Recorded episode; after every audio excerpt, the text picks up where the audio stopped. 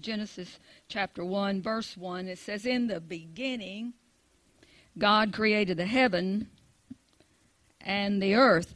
So, right away, anyone that reads this has got a decision to make. That decision is do you believe this book? Do you believe that there was a designer who created everything that we see and everything that we don't see? In fact, uh, I think some of the probably more intelligent scientists who now have all these Hubble telescopes and all that has this to say that we have never seen more than 0.9999% of all that God's created. That's all we've ever seen. Because all this other stuff there in the heavens, uh, I've never been up there. I don't know whether y'all have or not. But uh, that's all we've seen. And we've got plenty to see down here but it's just a small percent of what God has actually created.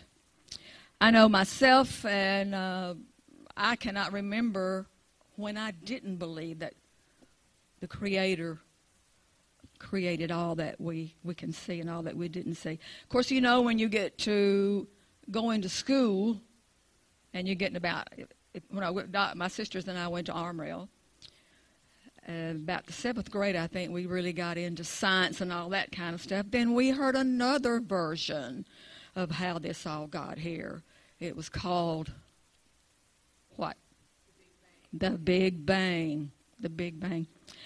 And that that Big Bang theory is, is strictly a theory. It's never been made a fact because, in the first place, wasn't anybody back alive back then that could could tell us all this, how God did all this. But anyway, that, that theory was like uh, after some 14 billion years, uh, mankind had, e- had evolved from this little amoeba. And you know how it makes makes all that little journey there. It took about 14 billion years, and then next thing you know, you got this guy coming down uh, Manhattan in this Armani suit and Bruno Magli shoes, and he's got this briefcase. Wallow, we've got the human race. But one thing about I noticed at Armorel, there was always this little snot nosed kid who would say, Well, where did that big bang come from? And nobody knew. Nobody knew. So the point is, it, it, it, didn't come from that. And, and though it's sometimes people will say, Well, you can't prove there's a God. And my response to that usually is, Well, you can't prove there's not. But there is a lot of proof that there is a designer. And I just want to talk about that a little bit tonight. In this first chapter of Genesis, it says the earth was without form and void, and darkness was upon the face of the deep, and the Spirit of God moved upon the face of the waters. Now, that it wasn't as chaotic as some people think. It was just newly created, and it's not inhabited, and God is going to do that in these next few verses and um, it's, it's going to show everything that we see. We can see that God intended for this earth to be inhabited. He says so in the scripture. God said, Let there be light. And there was light. And God saw the light, and it was good. And God called the light day. And then it goes on in verse 6 God said, Let there be a firmament in the midst of the waters. Let it divide the waters. So we have waters up there and waters underneath, waters in the seas. But in between these waters is this expanse that we call the heavens. And we people can get in an airplane and fly up there through that particular thing. That's about they can go so far, they can get up in the stratosphere, and that's about as far as they can get. But so God calls that part firmament. And then in verse 9 he says, Let the waters be gathered together, and the dry land appears. Uh, God calls the dry land earth, and on and on and on. You can go through this, excuse me, this whole first chapter of Genesis. And what you notice is it keeps saying, and God said, and God said, and God said, and God said. And the point being that this was a continuous creation. God didn't start it and stop it and start it and stop it. Six days, He had everything in this earth that the human race would ever need. Some of it we haven't even seen yet. Every now and then you hear about the archaeologists uh, in certain places, and they'll they'll be digging up things, and they'll find something. Oh, we can use this to do this, that, and the other. It's been there from the beginning. Been there from the beginning. So there's everything we would ever possibly need is in the earth, and God made it that way. But the thing about it is, uh, God is concerned foremost with function. We as human beings, we're, we're into form. We like to see how something looks and how pretty it is and, and all that kind of stuff. But what if it couldn't function? It wouldn't be worth a thing, would it? So everything God creates is going to function on behalf of the human race. So um, start with um, first four chapters. The reason I, I, I make a big deal out of that is because if you can become a real expert on the first four chapters of Genesis, that's the whole foundation of the whole Scripture. I'm not saying you shouldn't read the rest of the Bible, but sometimes I think when we're probably telling, giving our kids a Bible or starting them out reading, we, we tend to get them over in the Psalms or whatever. I suggest that you start them first chapter of Genesis and let them know what the foundation for all the rest of the Bible is. Because here you're going to find the pattern for all human behavior. The original sin is in these first four chapters. The exile from the garden is in these first four chapters. A redeemer to restore relationship between God and man is in these first four chapters. Consequences for disobedience is in these first four chapters. There's only two paths which man will choose to travel. So, in a sense, you could, you might want to uh, just, I just did this for myself when it, when it comes to naming these first four chapters as a lesson, it's a tale of two trees. Who knows what those two trees are? Oh, come on. Tree of life and the tree of the knowledge of good and evil. So these first four chapters is a tale of those two trees because those two trees are going to decide everything. The two ways that we can walk will come from what Adam and Eve did about those two trees. So um, here again, the God, how does He choose to communicate with mankind? That's earthlings. You had, I thought about that somewhat and why God picked speech. He didn't. Why? Why didn't He just make some sign language or send us a text every now and then. He chooses to communicate to us through speech, and the whole Bible, I can tell you, is you'll notice this as you read it, probably already have. It's all about agriculture, biology, and language. Those three things. And why would God choose agriculture, biology, and language to communicate with the human race? Because there's nowhere on earth that there's not agriculture, there's plants of some kind everywhere. Even in Antarctica, you can find some kind of plant life. Biology, find that, and language. On rare occasions, God did communicate with people through visions and dreams and etc. He can use any method he wants. After all, he's the creator of the universe and he gets to make the rules. So he gets he can use any method, but his primary way of communicating with us through speech is through agriculture. And we can see that. And once we really gra- uh, grasp this, how God has made everything and the, and the way it functions, it helps us to believe, even though we've never seen Him, we know He's out there. To begin with, there are going to be three dimensions in this earth that God is going to create. Some people say four dimensions. The three dimensions would be plant life, second dimension would be animal kingdom, third dimension would be humankind, and if there's a fourth, it would be the heavens above and all of, all that's contained therein. So this first dimension No, and, and also notice when God says that He created all of this, He does not do one thing to prove that He is who He is. We either believe it by looking at His creation or we don't. He does not attempt to offer any proof of His existence, so I will not attempt to offer any proof either. I can only offer a way that He chooses to communicate with us, and because it's agricultural, then we can really get a picture of it. The three dimensions are plant life, animal life, humankind. The first dimension is plant life. God created the grass, He created the plants, the flowers, the trees, the shrubs, everything that uh, mankind would need to sustain himself on this earth it's through agriculture, and it's that first dimension. Now, the thing about the trees, the shrubs, the grass, the trees, and all that, they grow straight up and they don't move. Aren't you glad?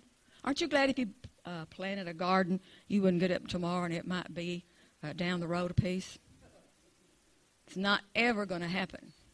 It's going to be immovable. Plant life comes in this comes through the, the soil looking up to the sun s o n and s u n. They all look everything looks up because from up above where the son of god is comes our rain and our sunshine and everything that's to sustain us.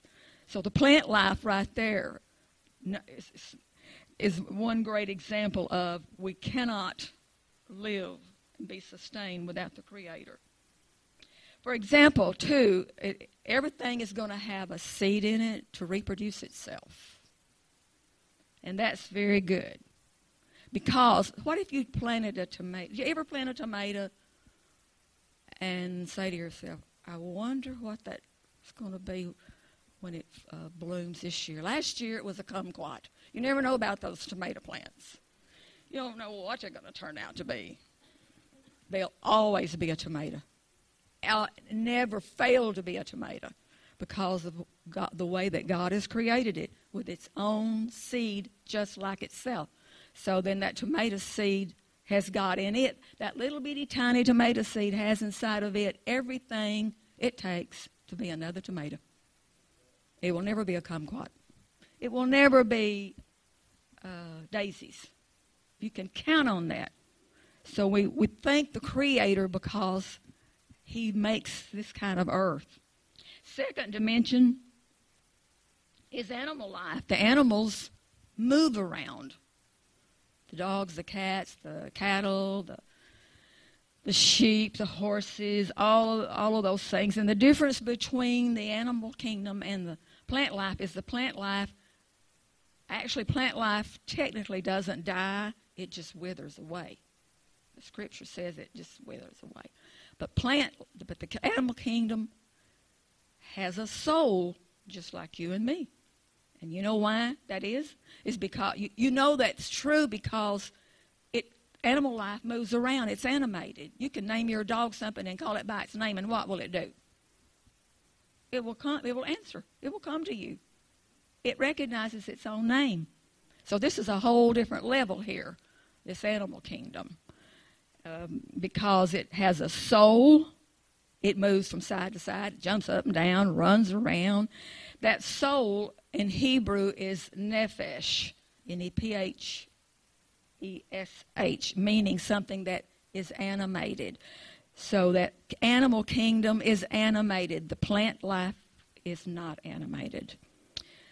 Um, they tend to their own young. They take care of their own young.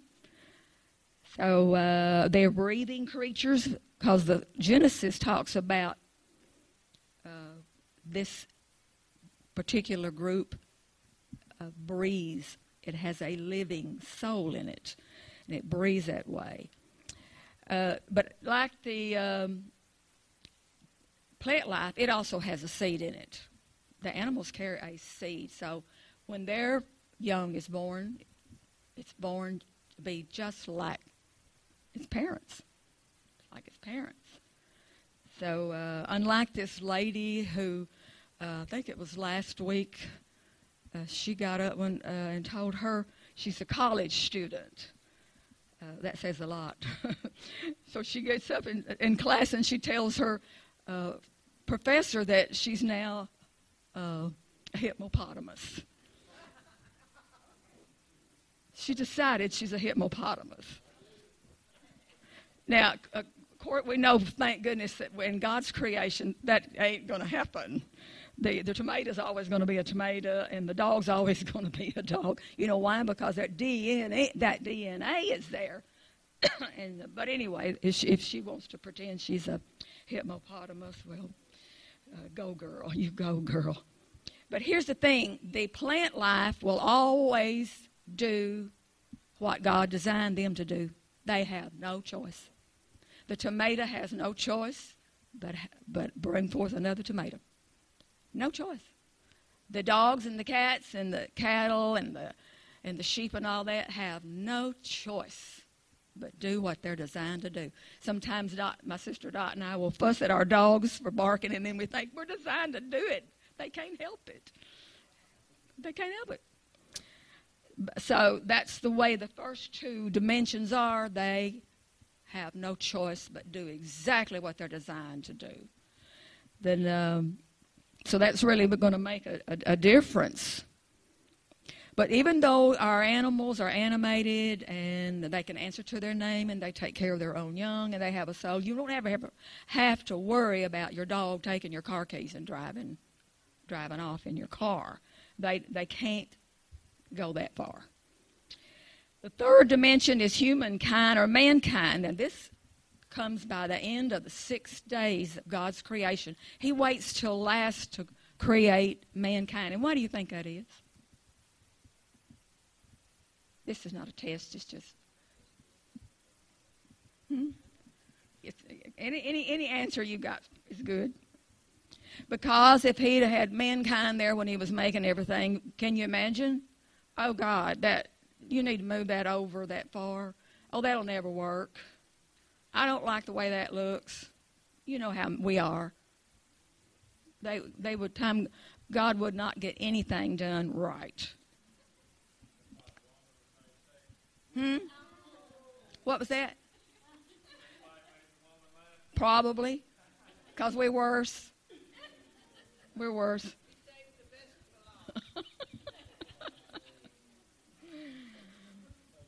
uh, uh, it, that's probably true. But anyway, by the end of the sixth day of creation, God has made a, it says that He has made man in His own likeness and in His own image. Now, bear in mind that God is spirit and cannot be seen. So, this image that God makes of Adam and Eve can't be seen. It's the same thing until God later on in chapter, I think it's chapter 2 here, um, the Lord God formed man of the dust of the ground and breathed into his nostrils the breath of life. So this part of us came out of the dirt. It is not like God in no way, shape, form, or fashion because God didn't come out of the dirt. He created the dirt. We came out of dirt how we take after God, our image of uh, being made like the image of God, is that you cannot see the real me, and I can't see the real you. Because it's in this building here, called a tent sometimes, called a body sometimes. Uh, it's been called a tabernacle. So that makes us unique, doesn't it? But guess what? we get to choose. Unlike the the, gra- the uh, first dimension or the second dimension has no choice but do what God designs them to do. We have a choice, and guess what? We don't do too good, do we? Look at where the where we are today. It's ridiculous. It's un. It's just disturbing now to think that the human race is doing what it's doing because it, we get to choose. And uh, but, but but with choosing what we want to do, like uh, I don't want to do that, God. I want to do this. We're taking on a lot of responsibility when we do that. A lot of responsibility. But it was God's own design that we, the human race, would have that choice. We can love God, we can obey God, but we don't have to. And it, uh, it, it just makes for a whole whole different world. But anyway, um, excuse me a minute. Uh, we have a lot of responsibility now because we get to choose which we want to do. And says the Lord God took the man and put him in the Garden of Eden to dress it and to keep it. On behalf of the women down here, who's that up there? Oh, he's hiding his face. You don't have to do that. Uh, we can say of us that we did not come out of the dirt.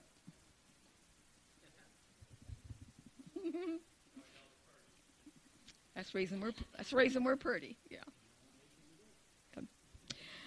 Uh, in chapter 2 of Genesis, it says, Now no shrub of the field was yet in the earth, and no plant of the field had yet sprouted, for the Lord God had not sent rain upon the earth. And because there was no man to cultivate the earth, there was a period of time there that God did not call forth the grasses and the and the plants and the other uh, probably the vegetables because there wasn't uh, he hadn't created man. See, it took man to cultivate this and to take care of it. Why send rain to cause the plants to grow when there's not a single solitary human to tend to things and be nourished by these things? But God's smarter than we are. He has a plan. And in chapter 2, verse 7, says the Lord had, that's where he formed man of the dust of the ground and breathed into his nostrils the breath of life. So we came from, what did he say? We came from the earth and back to the ground we will go. But that would just be this. This unseen part of you is not going out there to uh, Elm, Elmwood Cemetery. It's not going there. The scripture says that the spirit, that person who's living inside this tabernacle, is going back to God who gave it. He will know where it's going to go. It, he, he, he will take care of that part. Um, God is not from the ground or soil. He created that. So he forms the body to house the soul and spirit of Adam and Eve, our first parents. He will form that body from the dust of the earth. It is not in the image of God. Because this, if this were in the image and likeness of God, it wouldn't go to the cemetery. I guarantee you it won't. Only because God has no part in death. That's not his, his way of doing things. Then we have this skin. It has uh, covering to it. That's part of what the house that we live in is, is to do, is to be as a covering for our body. Wouldn't you hate to be sitting next to somebody and they didn't have any skin and you had to look at their uh, intestines all evening? Maybe their liver. That's what it would be had God not done this. So you see, He has this great plan. So evolution would never do this. It could never do this, but God could do it. Uh, so thank goodness you're not sitting there tonight watch, looking at somebody's gallbladder. Think, hey, had you ever thought about it? Why you had the skin? Plants, birds, fish, animal and creeping things, and human beings will all have within themselves a physical seed to produce the next generation. The next generation will be the fruit, and the fruit will have seed in it to produce the next generation. Not one word is ever said in the scripture about us evolving. The Creator repeats Himself after their kind, after their kind, vegetation, plants, trees bearing fruit with seed in them after their kind. Mankind will have that seed as well. It will be a, but He will also have a second seed. It will be of a spiritual nature. And second, uh, just one moment here, the Lord God commanded the man, saying, From any tree of the garden you may eat. But from the tree of the knowledge of good and evil you shall not eat, for in the day that you eat from it you will surely die. So it's going to be the man's responsibility to make sure that doesn't happen, to keep out those undesirables. As uh, Hillary Clinton said, those uh, deplorables. Keep them out of the garden. Eve had not been created at the time that God told Adam, do not let anybody in this garden. Wonder why he spoke about that so adamantly. Don't let anybody in this garden. Wasn't there just the two of them on the earth at that time, you think? Well, we know from Scripture that there was someone that was called a serpent that happened to be on the earth at the same time. The remainder of chapter 2 tells us that God makes a helper for Adam, and that will be Eve. And in chapter 3, I, I, would like to get into more about who that serpent was and why he was there. But if you read in Isaiah, I think it's the 14th chapter, you'll get a, a real good picture of who, who was already out there. And God has said to Adam, Do not let anybody into this garden. But of course, Adam did. And it wasn't because well, and then and then you know how Eve talks to the serpent, and and I hate to admit it, but uh, women have never stopped talking since then. We just talk all the time. And but but in Eve's behalf, she did not. Adam told her what God said: "Don't eat from that tree." And then he he's just standing there with his uh, finger in his mouth when when she's talking to the serpent. He should have said, "Don't. If you ain't got anything, if you got anything to say to my wife, say it to me." But he didn't do it. He let her down. He let all of you down too. He let us all down because you know what happened after that. Uh, so Adam doesn't do his job. By, he lets this guy in, so it will be downhill from here on. Now that's a pattern for you. The cunning creature heads straight for Eve and starts a conversation with her. Isn't that odd that he didn't talk to Adam? See, that's why, that's why Satan does in this life. Uh, how he, a lot of times, splits up families. He'll talk to the woman, go around her husband. Mm-hmm. Mm-hmm. But up until this point, the only commandment God has given to Adam and Eve is don't eat from the tree of the knowledge of good and evil. But of course, you know we have a problem with eating, don't we? Is anybody in here that doesn't have a problem with eating? He doesn't. Uh, you can blame you can blame our first parents for that because God had said don't eat, and they had to eat from the tree of knowledge of good and evil. But anyway, in Genesis chapter three, Adam and Eve were clearly told what to eat what not to eat. There were different trees in the Garden of Eden, only one specifically forbidden. And that's the one they chose. Don't we have trouble doing that? We have trouble in our, with ourselves thanks to the, the. Now remember, they passed on to the human race their tendency to disobey. And do you do we not have it? Is anybody in here that say, "Oh, I don't have a problem with that"? I don't think so. We all have a problem with being uh, disobedient, or we want to do things our own way, and we try to go around what God wants us to do. So that they they pass that on to us. They listened to another voice. They made their choice. Question for you: Would you have preferred that God had made us where we didn't have a choice but to obey? All things considered. Anybody? You don't know?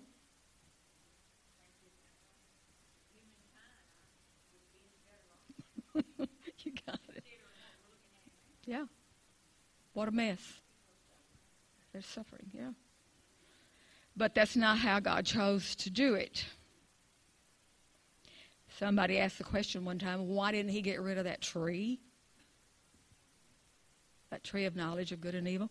There's another place in the scripture, I'll let you just look that up for yourselves, where God's talking about trees, and he's he uh, it's the Lord Himself, and He's saying He chose to let them grow up together. Remember the story of the tares and the wheat, and the uh, farmer wants to go out. He he gets up one morning and there's all these tares, and he says, "Well, I'll, I'll just pull them all up." And God says, "No, leave it alone, because you will pull up the good the wheat, the good stuff." And he said, "Let them grow on together. I'll take care of that someday.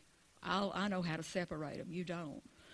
So there, for that reason, it's it's a conversation starter or something you might want to just do for yourself sometime, and that's say, why did God leave that tree there?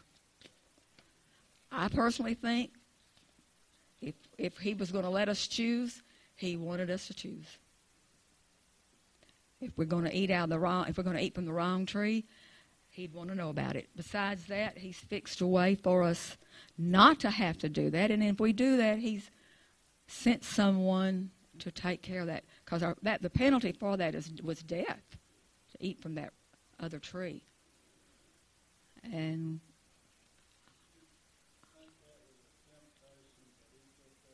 mm-hmm.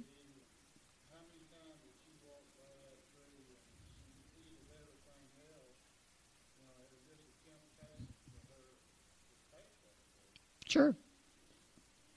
What the Creator wants more than anything. Hey, as you, you, you parents here, do you prefer that your children love you from their own, from their own will, or that you have to make them or have to buy it?